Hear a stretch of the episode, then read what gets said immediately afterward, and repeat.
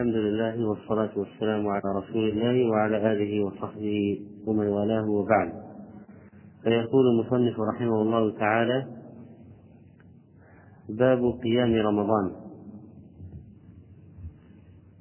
المراد بالقيام هنا صلاة الليل في رمضان الموعود عليها بالغفران وتسمى الصلاة قياما. وقد تسمى أيضا ركوعا بالركوع وقد تسمى بالسجود. فقد يقال صلى سجدتين أو صلى ركعتين وتسمى ببعض أركانها إذن. وقد قال الله وقد قال الله تعالى واركعوا مع الراكعين وقال وقد كانوا يدعون إلى السجود وهم سالمون والمقصود هو الصلاة وقال عليه الصلاة والسلام أعني على نفسك بكثرة السجود للصحابي. فسمى الصلاة سجودا وهذا من باب تسمية الكل بالجزء أو من تسمية الشيء ببعض أجزائه. وقيام رمضان هو من قيام الليل فليست العبادة في ليالي رمضان جديدة أو أنها تختلف من جهة الأصل عن قيام الليل المعتاد. هي قيام ليل وتسمى تراويح لسبب. ولكن في الجملة قيام رمضان عبادة مشروعة في الأصل من جهة كونه قياما. وكل أحاديث وفضل قيام الليل في أيام العام قيام الليل عموما تنطبق على رمضان لكن شرف قيام الليل في رمضان نظرا للزمان الفاضل يزيد. وهذا كلام مهم بالنسبة لكثير من الناس الذين يظنون أن قيام رمضان عبادة أخرى تختلف عن قيام الليل. وهي هي. لكن فيها مزيد تطويل وفيها مزيد أجر لشرف الزمان. فإذا قول الله تعالى مثلا كانوا قليلا من الليل ما يهجعون. هذا ينطبق على قيام رمضان كما ينطبق على قيام بقية ليالي السنة. وقول الله تعالى تتجافى جنوبهم عن المضاجع يدعون ربهم خوفا وطمعا ومما رزقناهم ينفقون. فلا تعلم نفس ما أخفي لهم من قرة أعين جزاء بما كانوا يعملون. كذلك ينطبق على قيام ليالي رمضان. وحديث مثلا صلوا بالليل والناس نيام تدخلوا الجنة بسلام ينطبق على قيام رمضان. وهكذا أحاديث آه، فضل الثلث الأخير من الليل والصلاة فيه. وقيام الليل عموما له فوائد فمن ذلك أنه تشبه بالأنبياء والصالحين كما قال عليه الصلاة والسلام عليكم بقيام الليل فإنه دأب الصالحين قبلكم وهو قربة إلى ربكم ومكفرة للسيئات ومنهاة عن الإثم. وأيضا ورد في رواية ومطردة للداء عن الجسد ومطردة للداء عن الجسد ففيه فوائد صحية. لكن لم يبتدئ بها وإنما بدأ بالفوائد الأخروية. وذلك لبيان أن الفوائد الأخروية أهم من الفوائد الدنيوية وتقدم عليها في الذكر ولا مقارنة بين هذه وهذه ولكن الله عز وجل من رحمته جعل للعبادات جعل للعبادات فوائد دنيوية تحصل لمن قام بها من باب تعجيل المكافأة له في الدنيا وأن يكون بعمله أيضا منفعة تعود عليه الدنيا ولكن هذا هذا الأمر ليس هو محط الأنظار وهو القصد الأساس وهو المقدم وإنما يحصل تبعا. من رحمة الله أنه جعل للعبادات فوائد دنيوية لكنها تحصل تبعا وليس أن يقصدها الإنسان أول ما يقصدها. كما قلنا في الصيام بالضبط. ولما قال المؤلف قيام رمضان قصد صلاة التراويح. وقد جاء عند وقد جاء في الشيء وقد جاء في الصحيحين. عن عائشة قالت صلى النبي صلى الله عليه وسلم ليلة في المسجد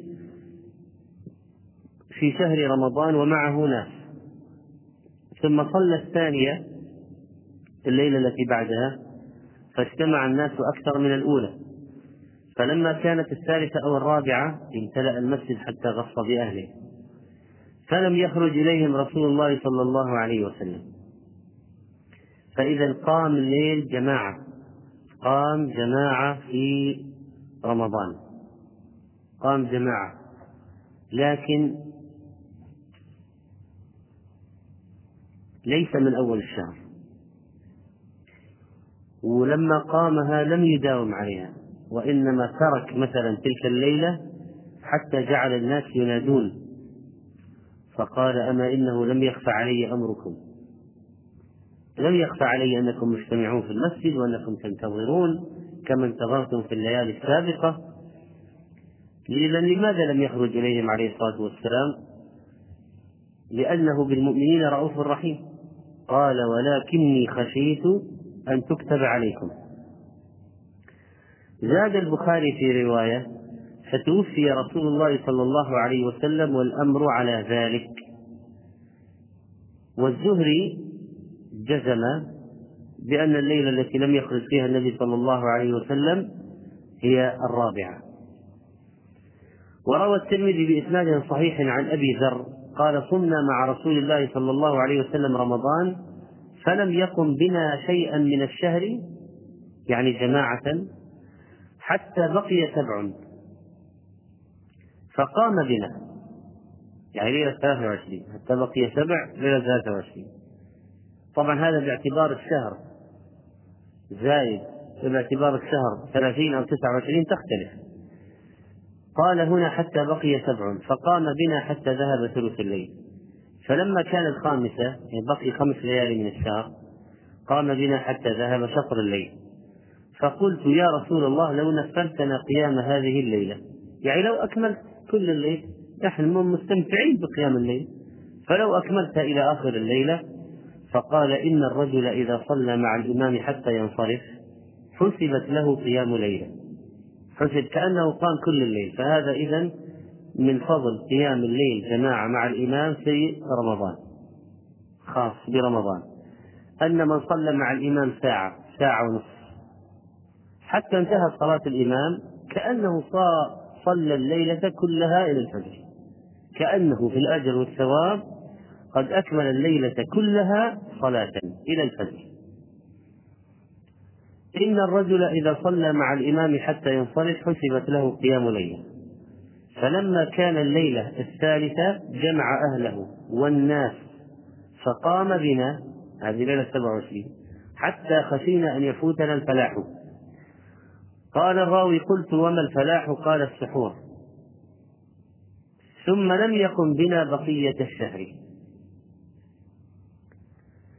إذا النبي عليه الصلاة والسلام شرع لهم قيام الليل جماعة.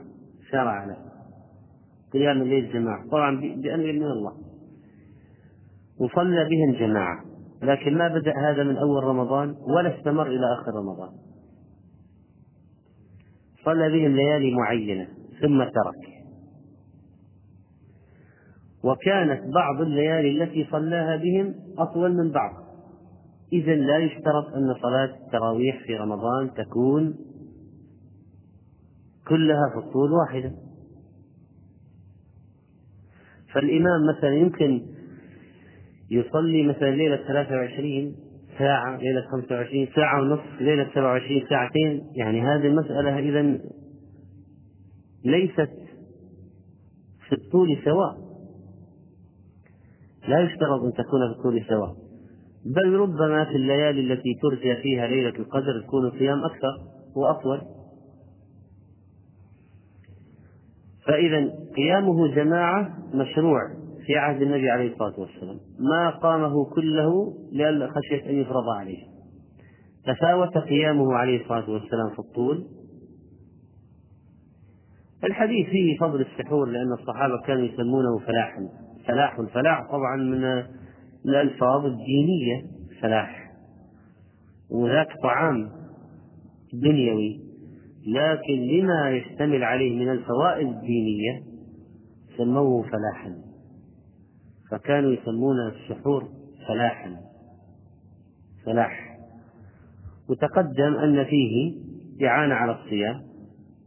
إعانة على صيام صلاة الفجر إعانة على استغفار الأسحار بركة مخالفة المشركين فصل ما بين صيام وصيام أهل الكتاب أكلة السحر.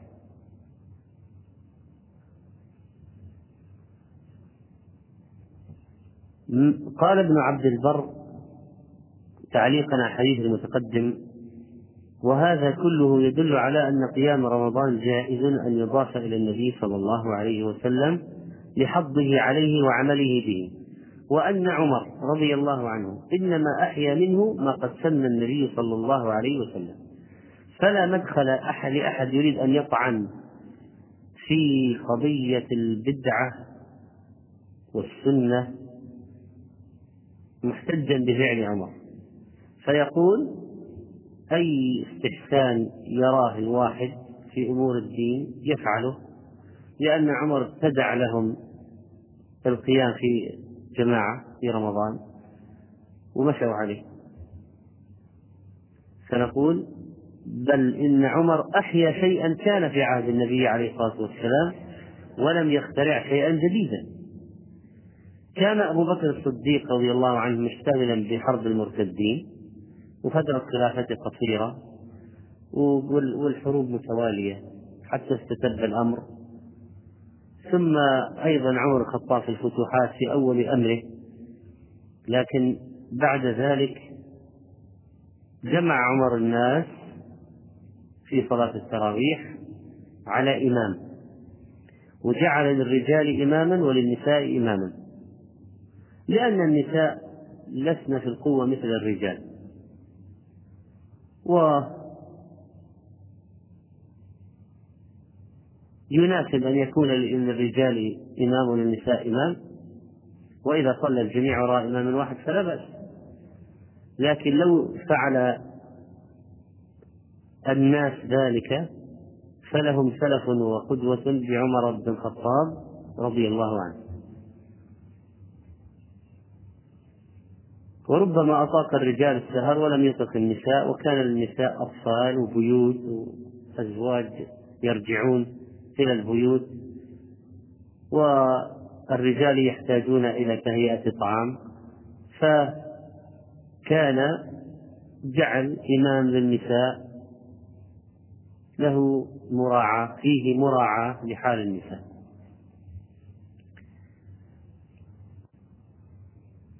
الأفضل في قيام رمضان أن يفعل في المسجد في جماعة. فلو واحد قال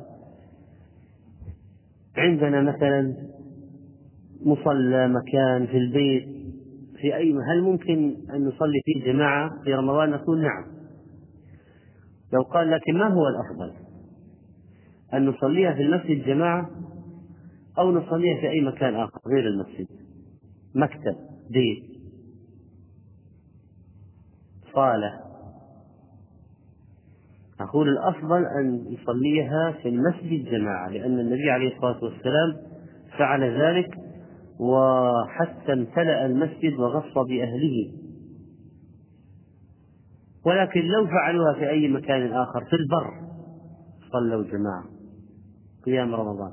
لا بأس بذلك. فإذا صلاة التراويح في رمضان من شعائر من الشعائر الظاهرة وعلى هذا جمهور علماء المسلمين كالأئمة الثلاثة أبي حنيفة والشافعي وأحمد. الحديث السابق لم يبين عدد ركعات. لم يبين عدد ركعات. التي صلاها النبي صلى الله عليه وسلم في تلك الليالي.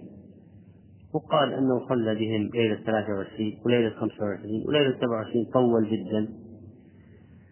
لكن ما ذكر عدد ركعات فقالت عائشة رضي الله عنها تصف صلاة النبي عليه الصلاة والسلام بالليل عموما ما زاد النبي صلى الله عليه وسلم في رمضان ولا غيره على إحدى عشرة ركعة. فالظاهر أنه كذلك فعل في هذا المحل. هذا قول العراقي رحمه الله مستدلا بالحديث على أن قيام النبي عليه الصلاة والسلام في رمضان إحدى عشرة ركعة. لكن جاء عن عمر رضي الله عنه أنه جمع الناس على أبي بن كعب وصلى بهم عشرين ركعة غير الوتر ثلاث ركعات. فأخذ الأئمة الجمهور يعني أبو حنيفة والشافعي وأحمد بهذا. بثلاث وعشرين فهو قول جمهور أهل العلم. وحيث أن المسألة هذه قد يحصل فيها بين بعض طلبة العلم نزاع مع العامة.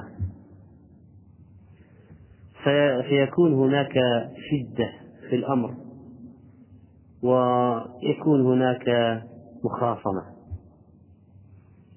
فينبغي أن يعلم أن أي عدد صلي في قيام رمضان جائز. أي عدد. من ناحية الجواز جائز. صلي فإن خشيت الفجر فأوتر بواحدة. إذا لو صلوا أي عدد جائز.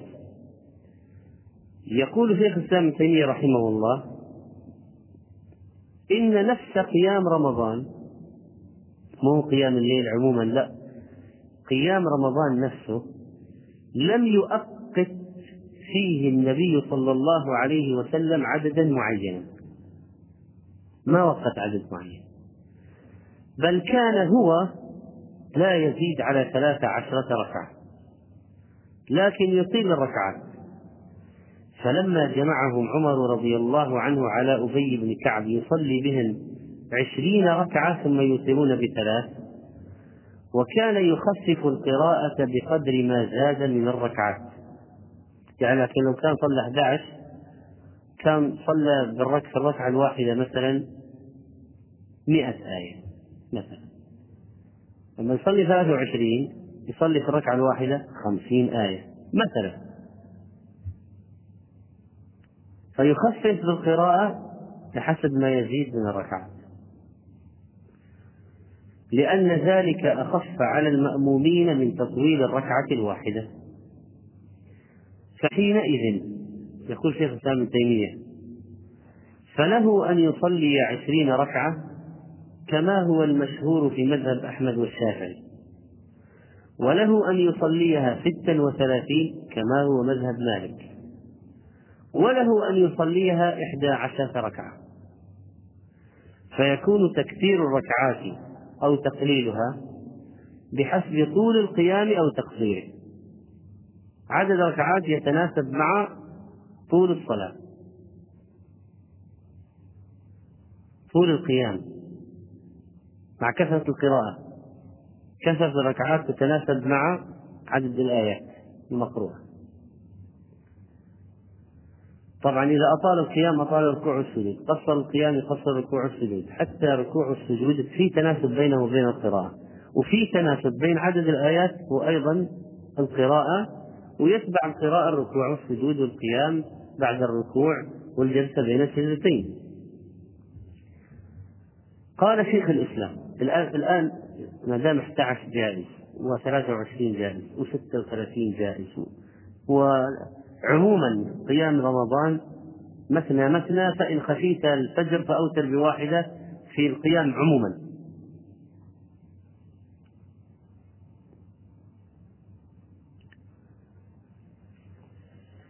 فما هو الأفضل من جهة العدد؟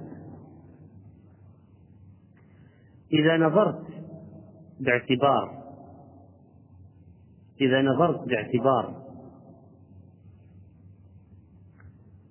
فعل النبي عليه الصلاة والسلام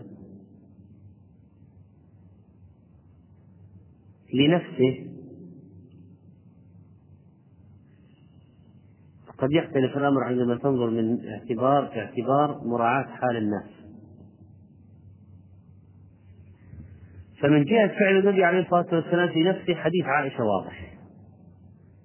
واضح. ما زاد رسول الله صلى الله عليه وسلم في رمضان ولا في غيره على إحدى عشرة ركعة واضح. قولوا هذا قيامه في عمره. يعني على الأقل الفترة التي حضرتها عائشة. ما زاد في رمضان ولا في غيره على إحدى عشرة ركعة فهذا شامل كل السنة بما فيها رمضان. فهو نص عام في رمضان وفي غير رمضان. وإن كان في الوقت الذي الرواية التي جاء فيها أنه صلى بهم ما ذكر عدد ركعات. في تلك الروايات بالذات رواية أنه صلى بهم. لكن في السنة عموما ما زاد عن إحدى عشرة ركعة. وعلى حديث ابن عباس ثلاثة عشرة ركعة.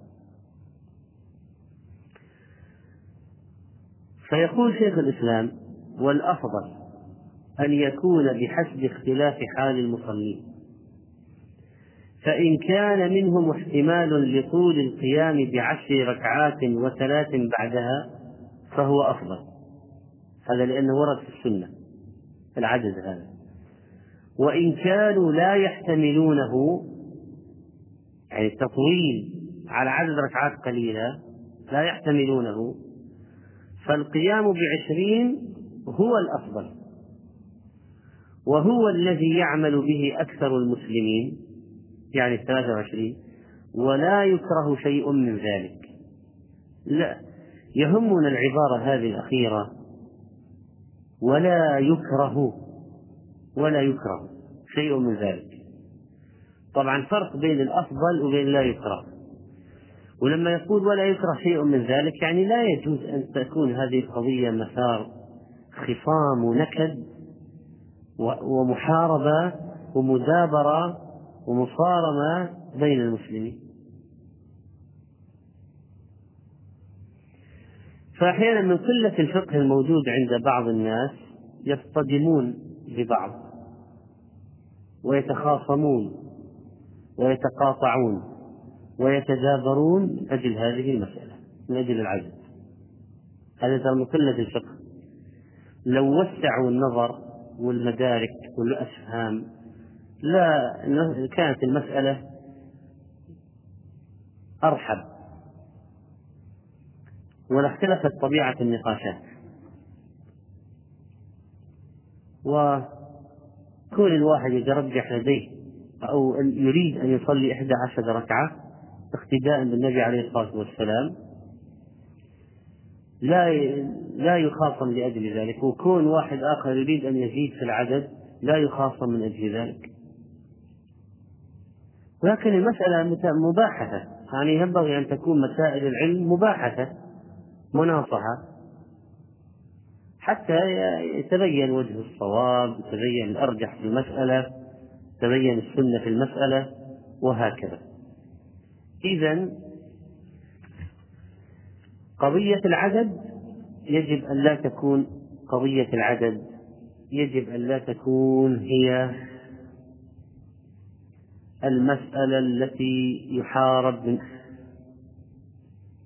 المسألة التي يحارب من أجلها ويفاصل من أجلها في رمضان ويهجر الأئمة من أجلها. ويصير هناك نكد بين بعض المصلين والأئمة من أجلها. فمراعاة أحوال الناس التي أشار لها شيخ الإسلام مسألة مهمة. ولا ينكر أيضا على من صلى بعض رمضان إحدى عشرة. وفي الليالي الأخيرة أراد أن يطول وعرف أن الناس لا يطيقون.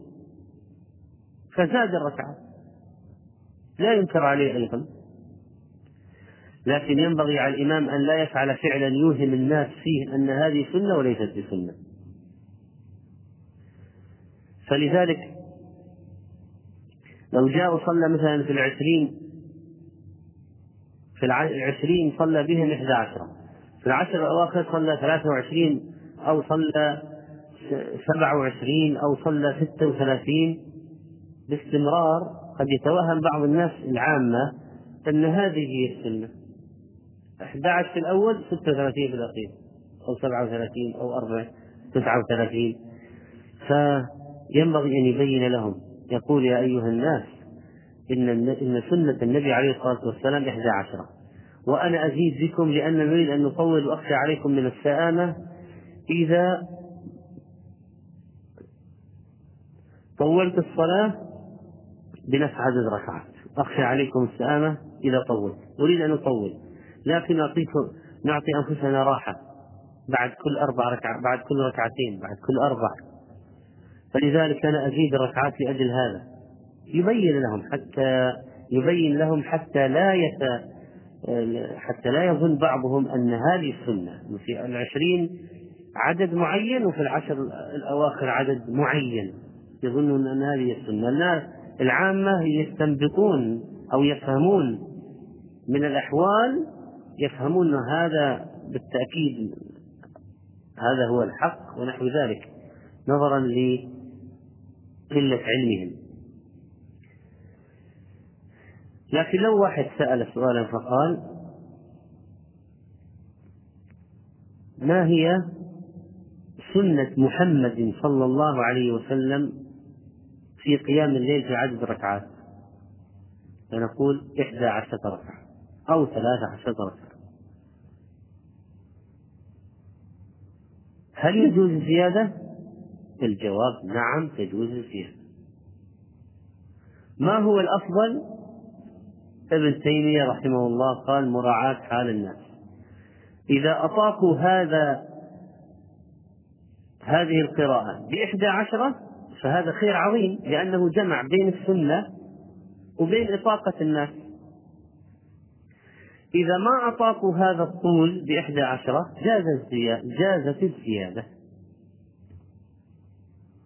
وكلام شيخ الإسلام ممكن يشعر أنه في حال إذا كان الناس يملون من عدد الركعات القليل أنه أن الأفضل أن يطول أن يكثر الركعات لأجل أن لا يمل.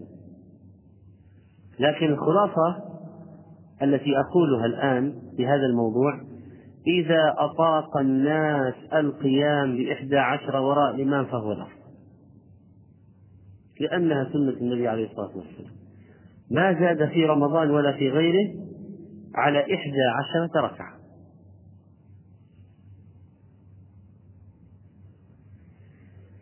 طيب. ما هو فضل هذه الصلاة؟ قيام الليل في رمضان.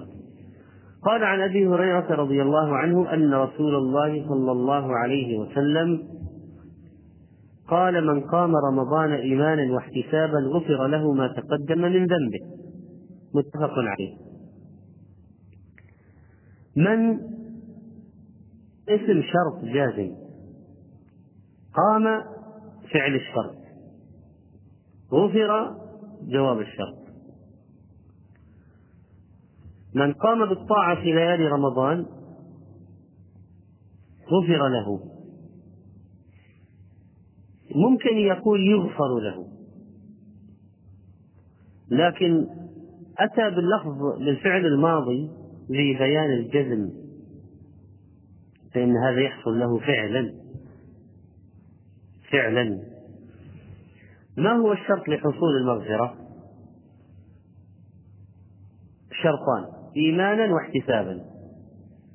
مؤمنا بالله ومصدقا بوعده وبالأجر الذي يحصل لمن قام. ثانيا احتسابا أي للثواب من عند الله سبحانه وتعالى. إيمانا مفعول لأجله أو تمييز واحتسابا كذلك. والمغفرة ستر الذنوب والعفو عنها. ما هو المقصود بقيام رمضان؟ إحياء ليالي رمضان بالصلاة والعبادة.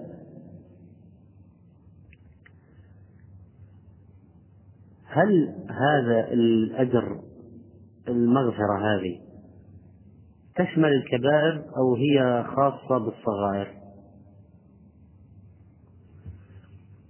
تقدم الكلام. أن تكفير السيئات في مثل هذه النصوص مخصوص بعدم وجود الكبائر.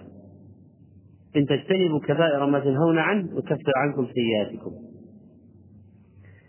فإذا إذا ورد مثل هذا الجزاء على مثل هذا العمل فإن المقصود تكفير الصغائر الكبائر تحتاج إلى توبة خاصة. تحتاج إلى توبة خاصة. إذا ما هي الأشياء التي تكفر؟ مثلا الجمعة إلى الجمعة كفارة لما بينهم. الصلوات الخمس كفارة. الحج إلى الحج والعمرة إلى العمرة ورمضان إلى رمضان ومن قام رمضان غفر له ومن من صام رمضان غفر له غفر له إيش؟ النصوص هذه التي فيها غفر له. غفر له الصغائر المتعلقة بحق الله تعالى لأن الكبائر تحتاج إلى توبة خاصة هذا من جهة. والأشياء المتعلقة بحقوق العباد لابد فيها من إعادة حقوق العباد إليهم حتى لو كانت صغائر. حتى لو كانت صغائر.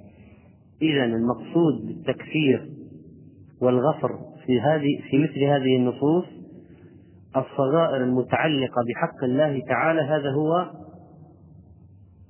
الراجح لأن النص فيه عموم. غفر له ما تقدم من ذنبه يشمل صغائر كبائر متعلقة بحقوق الله بحقوق الآدميين. فلماذا هذا التخصيص بالنصوص الأخرى؟ لأجل النصوص الأخرى. إذا ما هي ما هي الذنوب التي تكفر؟ ما هي الذنوب التي تغفر؟ الصغائر المتعلقة بحق الله تعالى. بقية الأشياء تحتاج إلى معالجة خاصة. توبة خاصة للكبائر مرجع حقوق المخلوقين في الذنوب المتعلقة بالمخلوقين وهكذا. طيب إذا ما في صغائر واحد مثلا عنده حسنات كثيرة من هذا النمط يعني. يعني رمضان إلى رمضان جمعة إلى الجمعة والحج إلى العمرة إلى العمرة وقيام وصيام عنده من هذا النمط كثير. فكفرت صغائره بسبب هذا. يقول إنه يرجى أن تخفف الكبائر تخفف. يرجى أن ما تبقى من مفعول هذه العبادات وأثرها. يكون له أيضا أثر في تخفيف الكبائر. لكن هذا الكلام معناه دافع لنا أو لأي مسلم بأن يتوب من كبائره توبة خاصة. لأنه يخشى يعني إذا كان فعل هذا وكان له أثر في تكفير الصغائر. طيب الكبائر ما حالها؟ فتحتاج اذا إلى علاج خاص. وهذا الحديث يبين أيضا أهمية الاحتساب في العمل ورجاء الثواب من الله وحسن الظن به. يعني هذا تطبيق الحديث قائم على باب مهم من أبواب العقيدة وهو إحسان الظن بالله. أنه وعد ولا يخلف الميعاد وأنه يرجى ثوابه ويرجى منه أن يكفر السيئات ويتجاوز عنها. فكلما حسن ظن العبد بالرب كان الفعل والمقابلة من الرب أعظم. أنا عند حسن أنا عند حسن ظن عبدي بي. فليظن بي ما شاء. الحديث يبين أن قيام رمضان قيام الليل في رمضان بالذات له أجر خاص وميزة خاصة وفضل خاص. على قيام الليل في بقية ليالي السنة.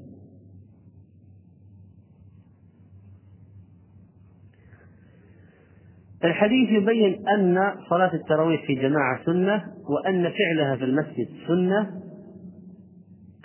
وقد كانوا يفعلونها أوزاعا متفرقين. فجمعهم النبي عليه الصلاة والسلام ثم توفي فاستمروا يصلون متفرقين حتى جمعهم عمر رضي الله عنه.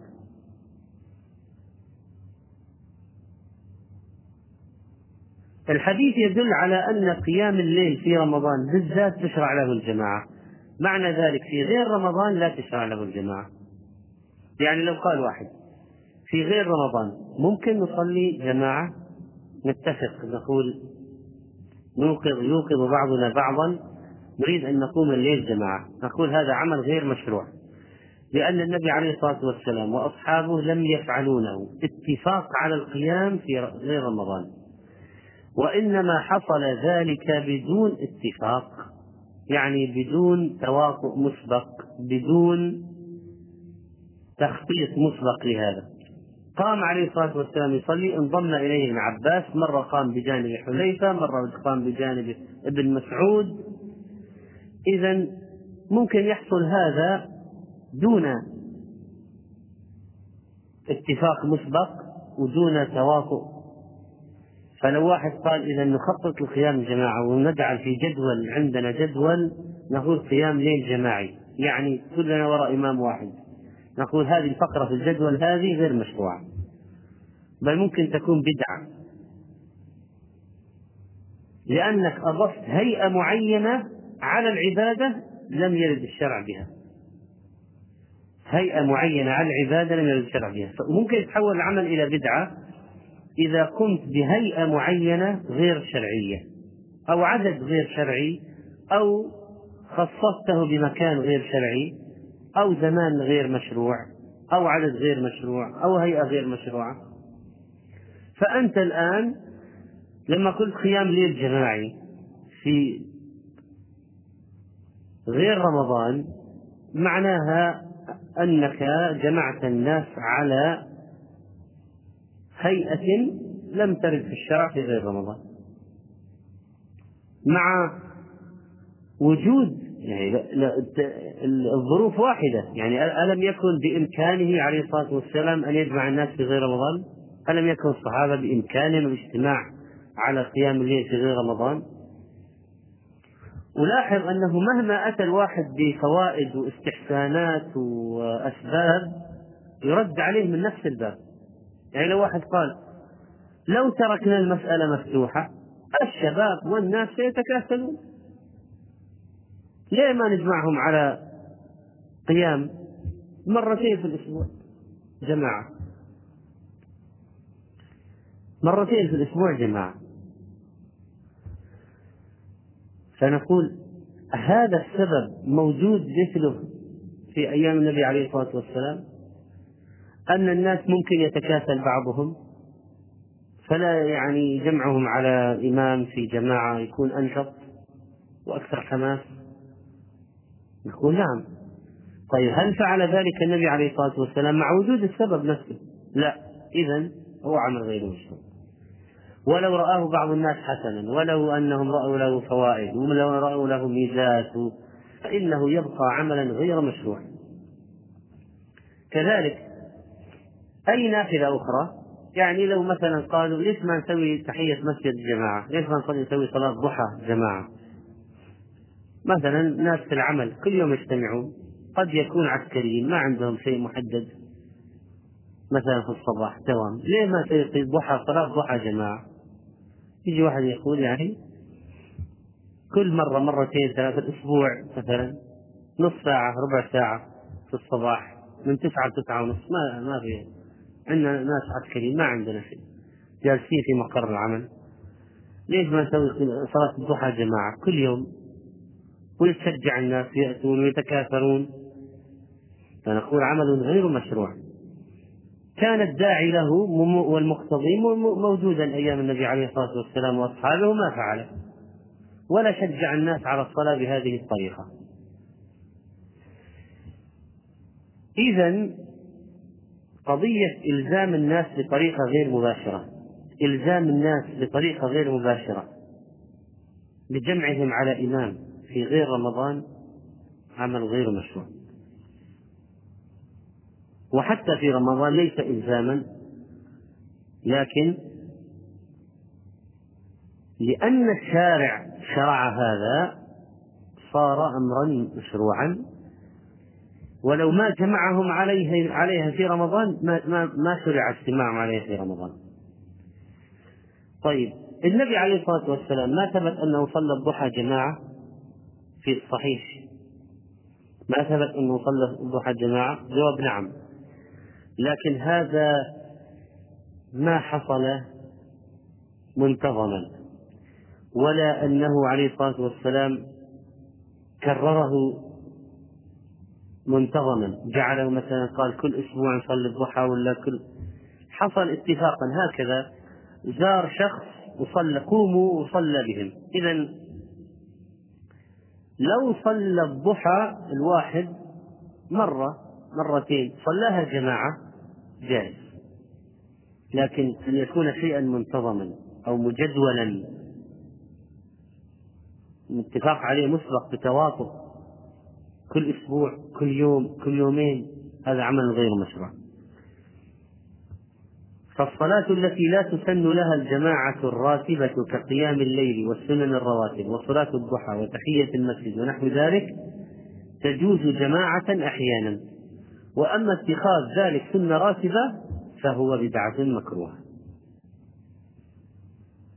طيب في غير رمضان الأفضل الانفراد ولا الاجتماع في قيام الليل؟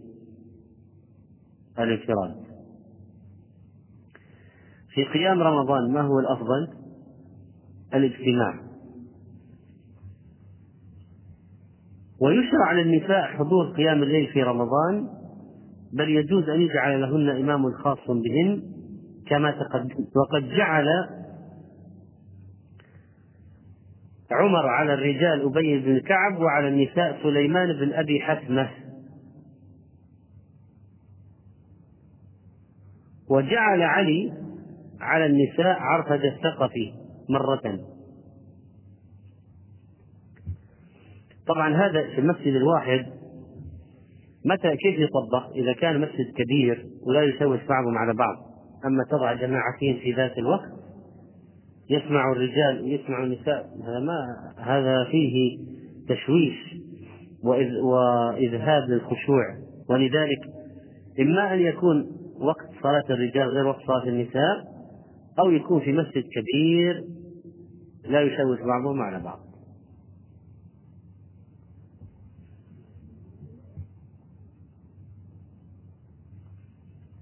ولم يحد النبي صلى الله عليه وسلم حدا معينا لقيام الليل من جهة القراءة. ما حد شيئا لا يتعدى بزيادة أو نقصان. فمرة قرأ يا أيها المزمل وهي عشرون آية. ومرة قدر خمسين آية قرأ. وكان يقول من صلى في ليلة بمئة آية لم يكتب من الغافلين. وقال في حديث آخر بمئتي آية يكتب من القانتين المخلصين. إذا صلى بمئتي آية في ليلة يكتب من القانتين المخلصين. وهو عليه الصلاة والسلام في إحدى الليالي مرض وصلى بالسبع الصور البقرة وآل عمران والنساء والمائدة والأنعام والأعراف والتوبة وثبت بأصح إسناد أن عمر رضي الله عنه لما أمر أبي بن كعب أن يصلي للناس إحدى عشرة ركعة في رمضان كان أبي رضي الله عنه يقرأ بالمئين. حتى كان الذين خلفه يعتمدون على العصي من طول القيام وما كانوا ينصرفون إلا في أوائل الفجر. وأيضا من الأشياء التي تختلف تؤثر في اختلاف طول الصلاة آه، من الأشياء التي تؤثر في عدد الآيات سرعة الأئمة سرعة قراءة الإمام. ولذلك صح عن عمر رضي الله عنه أنه دعا القراء في رمضان. في عدة مساجد حتى في عهد عمر في عدة مساجد. دعا القراء في رمضان. عمر رتب المسألة مراعاة لأحوال الناس. فأمر أسرعهم قراءة أن يقرأ ثلاثين آية. والوسط خمسا وعشرين آية. والبطيء عشرين آية. والبطيء عشرين آية. فلو واحد جاء في ركعة في رمضان حذر بهم ثلاثين آية. وواحد قرأ ترسلا عشرين آية. طيب. عمر دعا القراء ورتب هذا. رتب هذا مع القراء. إذا عمر ماذا راعى؟ في عدد الآيات. سرعة القراءة. لا ممكن واحد يأتي ويقوم مئة آية في يعني يقرأ يمكن خمسمائة آية. يقرأ في ساعة. حدر مثلا. واحد يقرأ في ساعتين. ترسلا. كما قلنا في عدد الركعات. ممكن واحد يصلي 11 ركعة في ساعة. واحد يصلي 23 في ساعة. المسألة تعتمد أيضا مراعاة أحوال الناس سرعة القراءة وعدد الركعات. ولو صلى الإنسان لنفسه فليطول ما شاء. طيب ما هو وقت صلاة الليل بعد العشاء إلى الفجر؟ لأن النبي عليه الصلاة والسلام قال فصلوها يعني الوتر. ما بين صلاة العشاء إلى صلاة الفجر. طيب لو واحد صلى العشاء مع المغرب مسافر مثلا جمع المغرب وعشاء متى يصلي التراويح؟ الناس جمعوا المغرب والعشاء في رمضان نزل مطر. وهذا وارد جدا أن يحصل هذه السنة. وارد جدا أن يحصل هذه السنة. ينزل مطر وقت المغرب. ويجمع الناس المغرب مع العشاء. متى يصلون التراويح؟ من ناحية الجواز يجوز أن يصلوا بعد الصلاتين المجموعتين لأن النبي عليه الصلاة والسلام حدد وقت صلاة التراويح بين العشاء والفجر. فإذا صلوا العشاء جاز لهم أن يصلوا التراويح. من هذا من الناحية النظرية لكن من الناحية العملية لو جئت الناس أفطروا على تمرات وجاءوا للمسجد ونزل المطر وصليت المغرب ثم صليت العشاء ثم جمعت السنتين يعني صليت سنة المغرب ركعتين سنة العشاء ركعتين ثم بسم الله الله أكبر وأحد عشر ركعة أو أكثر. ساعة ماذا سيحصل؟ إذا هنا تأتي قضية الحكمة ومراعاة حال الناس. الإمام مسؤول الإمام مسؤول عن مراعاة الإمام هذا وضعه ليس فوضويا. وموضع الإمام مهم جدا. يراعي أحوال من خلفه. ليست الإمامة قضية شرفية يعني هو منصب فقط. الإمامة الإمام جعل ليؤتم به ولكي تنتظم الأمور تنضبط وعليه أن يراعي أحوال من وراءه. فماذا يفعل؟ إذا رأى أنه ليس من المصلحة أن يفعل هذا. الناس لا يتحملونه. بل ربما شتموه يعني لو فعل ذلك. وربما تركوه. وربما نقص بعد كل ركعتين مشى نصف الحاضرين. النصف الباقي النصف الباقي. وهكذا طيب نعود إلى المسألة هل نجمع أو لا نجمع؟ هل أنت ستأتي بهم إلى المسجد مرة أخرى بعد غير المغرب؟ إذا كنت ستأتي بهم إلى المسجد مرة أخرى غير المغرب لصلاة التراويح إذا ائت بهم أيضا لصلاة العشاء. إذا كانوا سيأتون ويأتون المشقة حاصلة حاصلة. يعني إذا كان ولدت المشقة. فإذا لا تجمع لا تصلي بهم. العشاء مع المغرب. يعني لو قلت أصلي المغرب والعشاء وأقول تعالوا على التراويح تعالوا على التراويح. طيب إذا سيأتون مرة أخرى. إذا ماذا استفدت من جمع المغرب مع العشاء؟ الناس سيأتون مرة أخرى. إذا لا تجمع. ولو كان وضع شديد لو كان الوضع شديدا صلي المغرب والعشاء وكل واحد يصلي التراويح في بيته.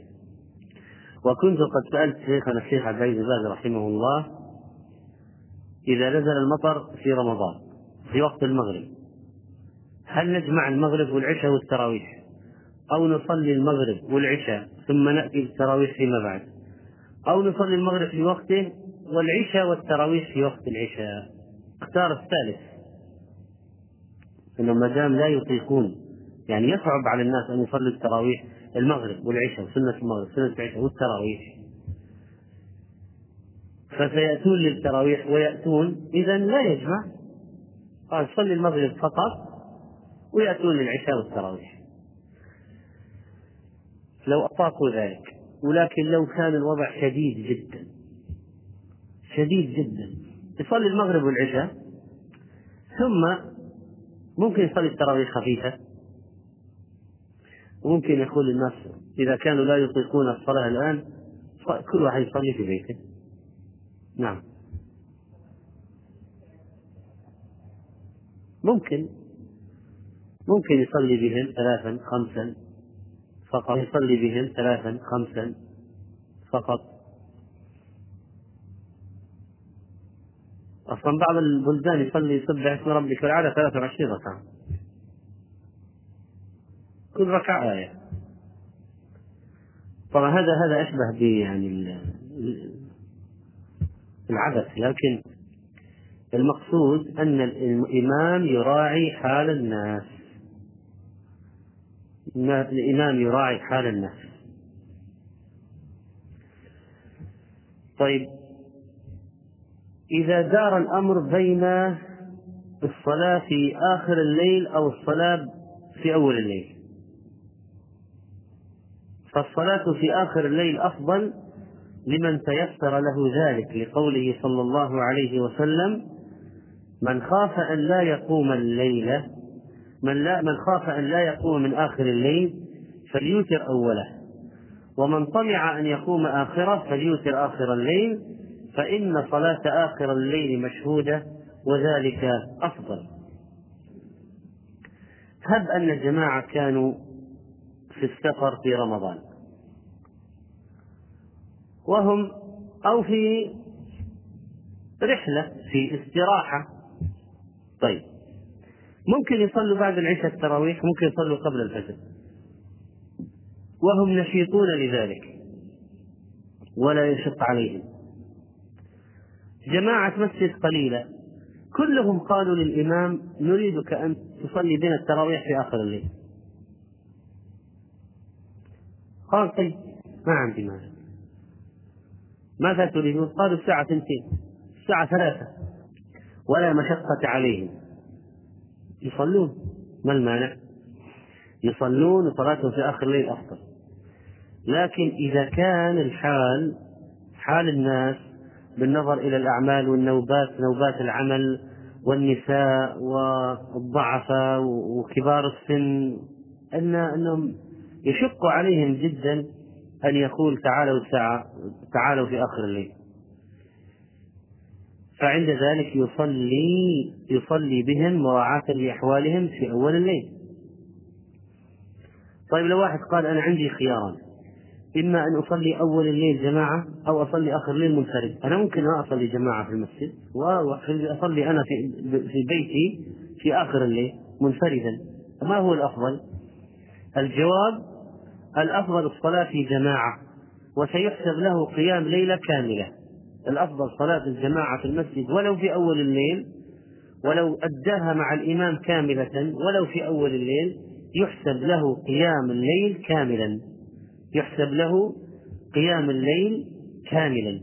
ينبغي الانتباه.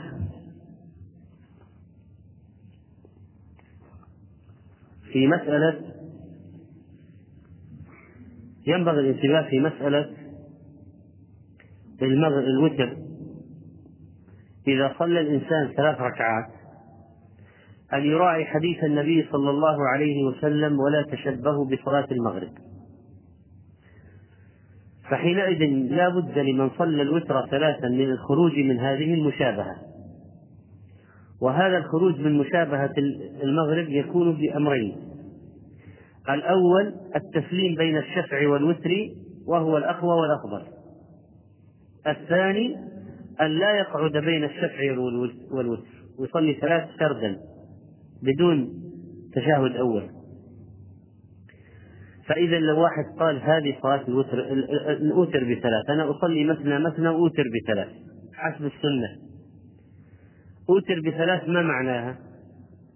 نقول اشترط أن تتشبه لا تتشبه بصلاة المغرب. طيب. كيف ما أشبه صلاة المغرب؟ كيف لا أشبه بصلاة المغرب؟ نقول عندك أمرين. عندك أمران للتخلص من التشبه بصلاة المغرب. إما أن تسلم بعد الركعتين الشفع وتأتي بركعة منفصلة الوتر بتشهد وسلام آخر. وإما أن لا تجلس بعد ركعتين وتأتي بالثالثة مباشرة. وبذلك يكون عندك تشهد واحد وسلام واحد. وهذا في الف... وهذا في المنزلة أقل من الأول. الأول فعل النبي عليه الصلاة والسلام الثاني فعله عثمان رضي الله عنه جائز أن يفعله الإنسان ثلاث وراء بعض.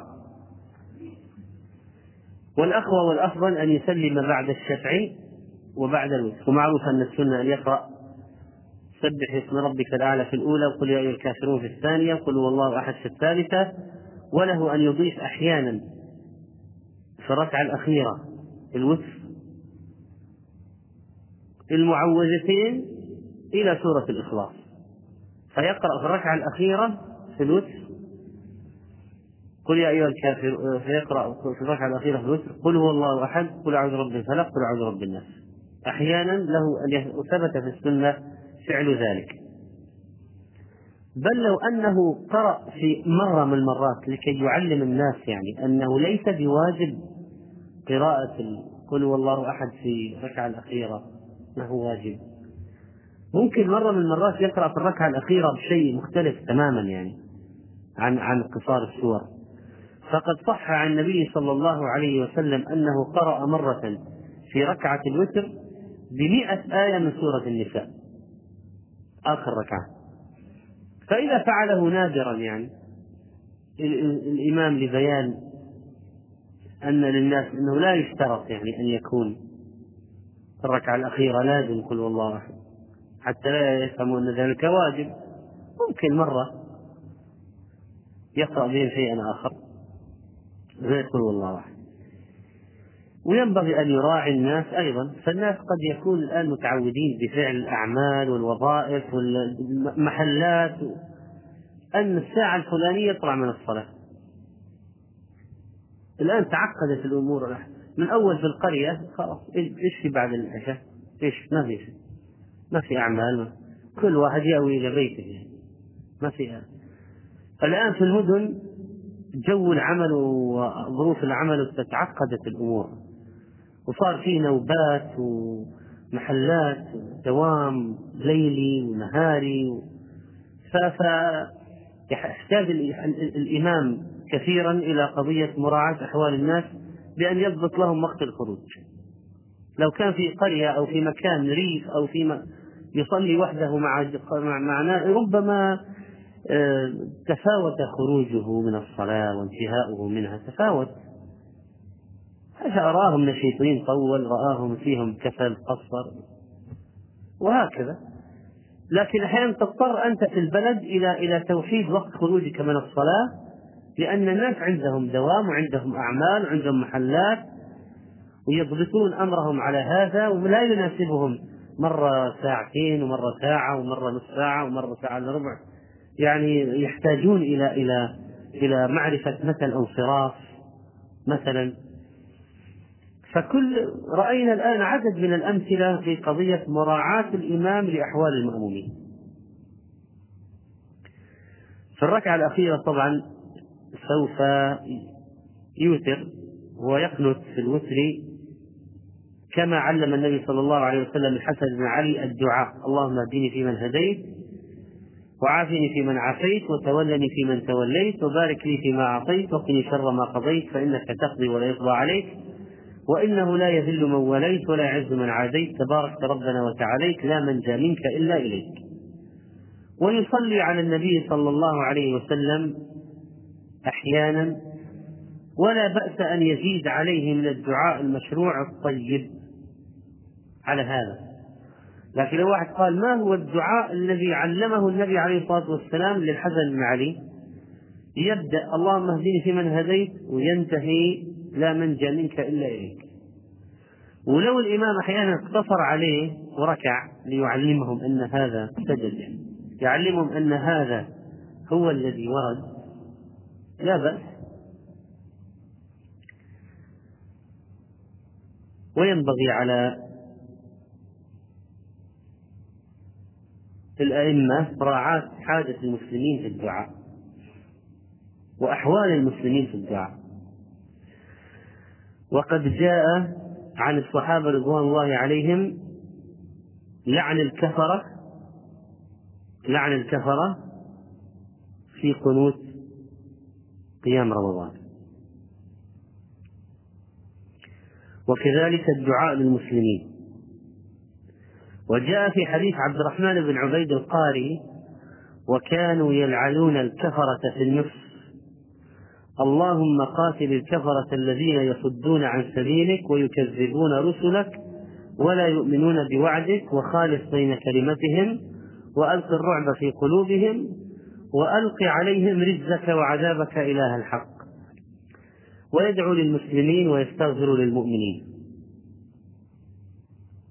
وكان إذا فرغ من لعنة الكفر وصلاته على النبي صلى الله عليه وسلم واستغفار للمؤمنين والمؤمنات ومسألته يقول اللهم إياك نعبد ولك نصلي ونسجد وإليك نسعى ونحفد. نرجو ونرجو رحمتك ربنا ونخاف عذابك الجد. إن عذابك لمن عاديت ملحق. ثم يكبر ويهوي ساجدا. القنوت قبل الركوع وبعد الركوع كلاهما جائز. أفضل أن يكون بعد الركوع بعد الرفع من الركوع. ويقول أيضا قبل السلام في آخر الوتر كما ثبت في السنة اللهم إني أعوذ برضاك من سخطك وبمعافاتك من عقوبتك وأعوذ بك منك لا أحصي ثناء عليك أنت كما أثنيت على نفسك. إذا سلم من الوتر يقول سبحان الملك القدوس سبحان الملك القدوس سبحان الملك القدوس ويمد بها صوته ويرفع بها في الثالثة. هل يمكن أن يقرأ؟ هل يمكن أن يصلي شيئا بعد الوتر؟ ثبت عن النبي عليه الصلاة والسلام أنه صلى ركعتين بعد الوتر وقرأ فيهما إذا زلزلت الأرض قل يا أيها الكافرون. إذا زلزلت الأرض قل يا أيها الكافرون. طيب سؤال. واحد يرى أن صلاة إحدى عشر ركعة أفضل. راح صلى مع إمام يصلي 23 هل الأفضل أن يغادر الصلاة؟ يغادر يعني يترك الإمام في وسط الصلاة مثلا. هل يقتصر معه على إحدى عشرة ركعة؟ هل يجلس بعد العشاء يفوت عشرة 12 ثم يصلي 11 ركعة مع الإمام الباقية؟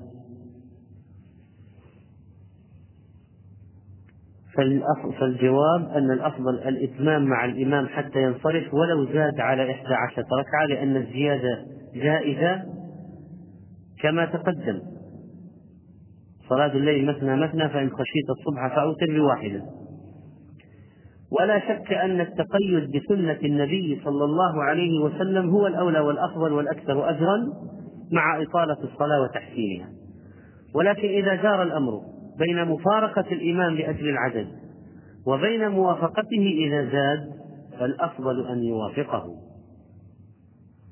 للأحاديث المتقدمة أنه من صلى مع الإمام حتى ينصرف. من قام مع الإمام حتى ينصرف كتب الله له قيام ليلة. كتب الله له قيام ليلة.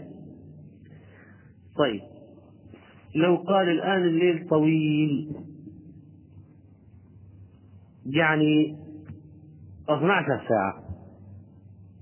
وفي بعض البلدان الليل أطول يمكن يصل إلى 20 ساعة. يعني يقول صلاة التراويح مع الإمام والعشاء كله ساعة. وأنا متحمس أريد الزيادة. ما هو الأفضل؟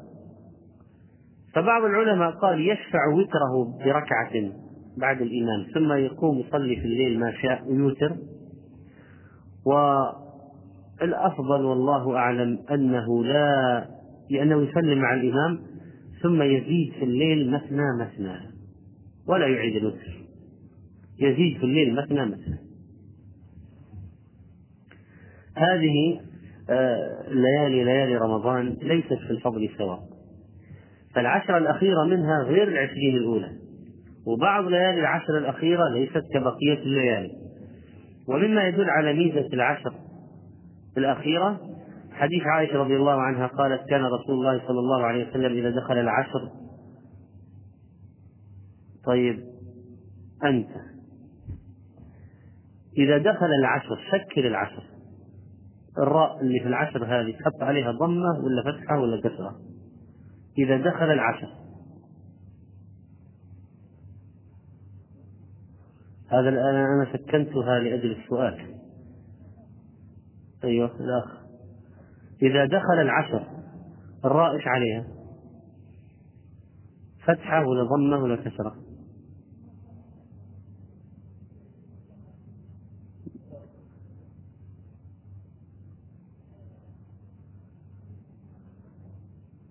فهذه اجتهادات اجتهادات عظيمة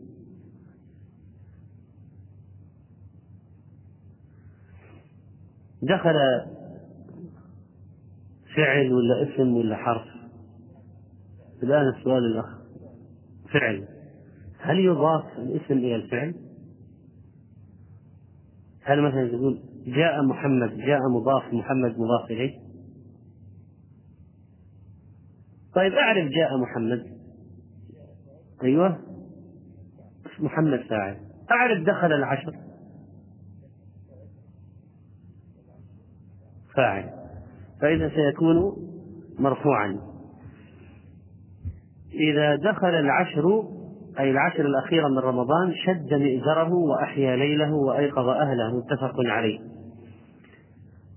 المئزر شد المئزر تهيأ وتشمر وجد في العبادة. وهذا من ألطف الكنايات في اعتزال النساء في العشر اشتغالا بالعبادة و معنى ذلك الجد والزيادة والتفرغ للعبادة لكن لا يعني تحريم اتيان النساء في العشر الأواخر. وبعض الناس يعتزل النساء ولا يصلي. يذهب في أودية أخرى. وكان النبي عليه الصلاة والسلام إذا دخل العشر شد مئزره وأحيا ليلة أحيا ليلة وأيقظ أهله فهو مع اشتغاله عن أهله وعدم إتيانه لأهله فإنه فإنه يقيمهم بالصلاة ويوقظهم ويوقظهم وكان عليه الصلاة والسلام يعني سبب عدم إتيانه أهله ما هو؟ اعتكافه. أنه يعتكف العشر الأواخر فالمعتكف لا يأتي زوجته. ويتفرغ للعبادة ويقبل على الله تعالى. يعني قضية الانقطاع للعبادة واردة في الإسلام لكن فترات معينة محدودة. مثل هذه العشر لفضلها لأن الصيام بالنهار قيام بالليل. وجد في العبادة واهتمام بتربية الأهل وتنشيط أصحاب البيت للقيام والحث من تحته من الأهل للصلاة والعبادة وهكذا. فكان عليه الصلاة والسلام يراعي هذه العشر بالاجتهاد في العمل. وكان يراعي هذه العشر بإيقاظ أهله, أهله فيها للصلاة والذكر. وكان يراعي هذه العشر بالاعتكاف فيها. وكان يراعي ليلة القدر ويحاول إصابتها لتتلمس هذه الليلة في ليالي العشر وبالذات في الأوتار منها في الأوتار من ليالي العشر. لماذا؟ نختم كلامنا في هذا الدرس بموضوع ليلة القدر التي سميت بليلة القدر لأجل أن مقادير الخلائق تكتب فيها وتنقل من اللوح المحفوظ. ولذلك قال ابن عباس رضي الله عنه إن الرجل يرى يفرش الفرش ويزرع الزرع وإنه لفي الأموات. يعني هذه السنة يرى الرجل يفرش الفرش ويزرع الزرع مكتوب في الأموات منقول من اللوح المحفوظ هذه مقادير هذه السنة. نقل الله سمح للملائكة تنقل من اللوح المحفوظ مقادير هذه السنة لكي ينفذوا. ومكتوب هذا في الأموات وهو يفرش ويزرع هو مكتوب أنه سيموت في هذه في هذه السنة. فينقل من اللوح المحفوظ إلى صحف الملائكة وتتبين المقادير للملائكة في هذه السنة في هذه الليلة. إذا في ليلة القدر تتبين للملائكة مقادير السنة مما يطلعهم الرب عليه لتنفيذ أمره عز وجل. وهذه الليلة ليلة القدر لها شرف وعظمة. والقدر طبعا ممكن يكون من التضييق أيضا قدر عليه ولن نقدر عليه يعني لن نضيق عليه. قدر عليه رزقه ضيق عليه رزقه. فما معنى هذا بالنسبة لليلة القدر؟ لأن, لأن الأرض تضيق بالملائكة. الأرض تضيق بالملائكة. ممكن أيضا التضييق من الإخفاء. يحمل يدخل فيه إخفاء هذه الليلة وعدم تعيينها للعباد. وفي هذه الليلة يفرق كل أمر حكيم وتقدر المقادير وتكتب. لها قدر عند الله وشرف ومكانة عظيمة. ولذلك من قامها إيمانا واحتسابا غفر له ما تقدم من ذنبه. وقد أنزل القرآن فيها ليلة القدر خير من ألف شهر أكثر من عبادة ثلاثة وثمانين سنة. تتنزل الملائكة بأعداد كبيرة جدا. وحتى الروح عليه السلام يكثر التنزل والبركات والرحمة والروح هو جبريل خصه بالذكر لشرفه. هذه ليلة سالمة سلام هي حتى مطلع الفجر تكثر فيها السلام من الذنوب والعقوبات وأنواع والعذاب بفعل الطاعات. ويفرق فيها كل أمر حكيم يفصل من اللوح المحفوظ إلى الكتبة أمر السنة وما فيها من الآجال والأرزاق ويغفر لمن قامها إيمانا واحتسابا وهي شرف كبير ولذلك تحريها فيه فضل ومضى معنا كيف طول النبي عليه الصلاة والسلام في الأوتار 23 و25 و27 ممكن تكون في الأوتار لكن باعتبار ما مضى أو باعتبار ما بقي. إذا كان إذا كان رمضان ثلاثين ممكن تكون ليالي الأشفاع. وإذا كان رمضان تسعة وعشرين ليالي الأوتار. لأنه قد جاء في بعض الروايات التمسوها لسابعة تبقى لخامسة تبقى لثالثة تبقى. الرواية التي فيها لسبع يمضين لخمس يمضين إذا إذا كان على قضية يمضين فخلاص يعني ليلة 23 ليلة 27 ليلة 29 الشهر فردي الشهر زوجي باعتبار ما مضى واحد لكن على رواية يبقين لتاسعة تبقى لسابعة تبقى لخامسة تبقى لثالثة تبقى. كيف تعرف ما بقي؟ إن الآن باقي ثلاث أيام باقي خمس أيام.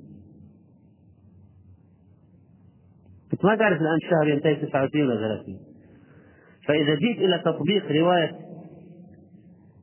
الصحيح لتاسعة تبقى لسابعة تبقى كيف تعرف؟ ما هو ممكن تطلع إن إن إذا إن إذا كان 30 يوم إذا كان 30 يوم يطلع إذا قضية تبقى إذا كان باقي ثلاثة تطلع الليالي الزوجية.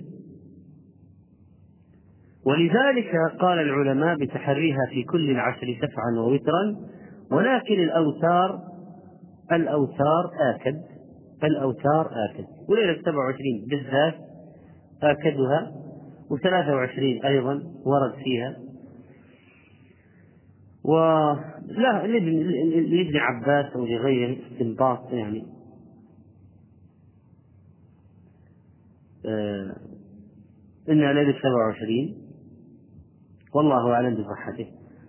فقال إن الله خلق السماوات سبعا والأرضين سبعا وجعل الأيام سبعا وخلق الإنسان من سبع وجعل الطواف سبعا والسعي سبعا ورمي الجمال سبعا.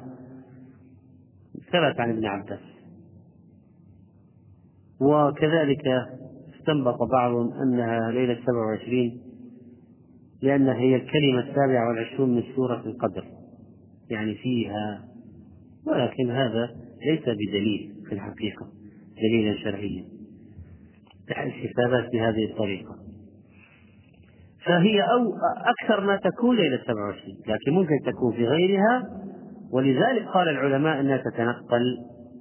يكثر الإنسان فيها من الصلاة ودعاء اللهم إنك عفو تحب العفو فاعف عني وتعتكس وتطلع الشمس صبيحتها لا شعاع لها كالطست حمراء ضعيفة.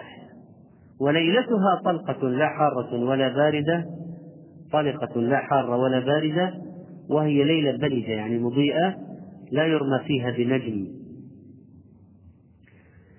والعلامة الأساسية فيها لا تتبين إلا بعد انقضائها ليجتهد في العباد بقي لنا في هذا الكتاب درس القادم إن شاء الله الدرس الأخير. من بلوغ المرام الدرس الأخير في هذا الشهر وهو الخميس القادم. بمشيئة الله تعالى سننهي فيه الاعتكاف كتاب باب الاعتكاف وبهذا نصل إلى الحج. وبهذا نصل إلى الحج. وبعد الإجازة يعني في شوال نعود إن شاء الله إلى شرح أبواب كتاب بلوغ المرام كل خميس بمشيئة الله. فإذا درسنا الأخير في هذا الشهر درسنا الأخير قبل رمضان الخميس القادم. بمشيئة الله تعالى وصلى الله وسلم على نبينا محمد.